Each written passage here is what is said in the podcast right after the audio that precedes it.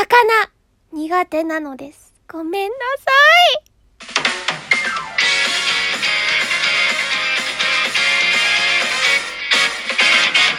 山田かっこ仮の人生ってこんなもん？今夜まだ土下座します、えー今回のお題は、魚についてというわけで、ただ、山田さんは、実は、実は、噛んだ実は、魚ダメなんですね。えー魚か肉派かと言われれば、100%肉派の人間です。はい。肉派です。はい。えっと、この魚がじゃあダメな理由、なんで、どこがダメなんですか？ぶち切れますよ。理由によっては、えーあなたのことをですね、えーぶち殺しますよっていう方もね、多分いらっしゃると思うので、ダメな理由を挙げたいと思います。はい。ダメな理由はですね、一番、まあ、匂いもあるんですけど、3分なんでね、一番ダメなところ言います。なんかもうまんまだからうん。なんかもうまんまなのうん、魚さんってね。その、山田、魚がダメになったのが、え、スーパーの売り場なんですよ。スーパーの売り場で山田は魚がダメになったんです、本当に。あの、幼稚園の頃ね、えー売り場に行くじゃないですか。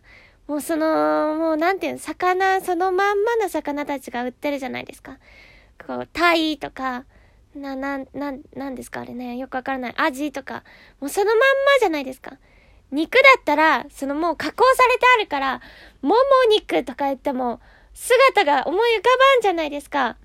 でももう魚はそのまんま、目とかももうまんまついてるし、おーってなって、おーってなるじゃないですか。なんとか乗り越えたら、そのスーパーにエビがね、入ってきてたんです。エビが。で、おー、なんだ、あー、失敗だ、はー、ダメだ、失敗あるの結構ダメなんだよって思いながら、こう、エビに立ち向かったらですね、そのエビが、なんと、まだ、これはとても新鮮ということですよね。いい意味なはずなんですけど、動いたんですよ、山田の前でね。そいつが。みたいな、触覚が動いたんですわ。うわーそのなんかその、動き方が、受け付けなかった山田には、幼稚園の山田にはですね、もうその、なん、魚コーナーというものが、恐怖に思えて仕方がなかったんですね。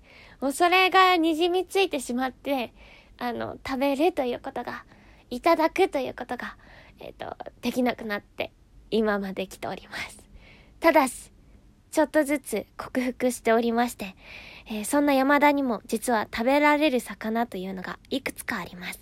それはまた次回に山田が食べられる魚について語る回が、えーお題でいただいているので、そちらで発表したいと思います。何の魚が食べられるでしょうか？当ててみてください。お便りお待ちしております。というわけで今回はこの辺で、おつ山田でした。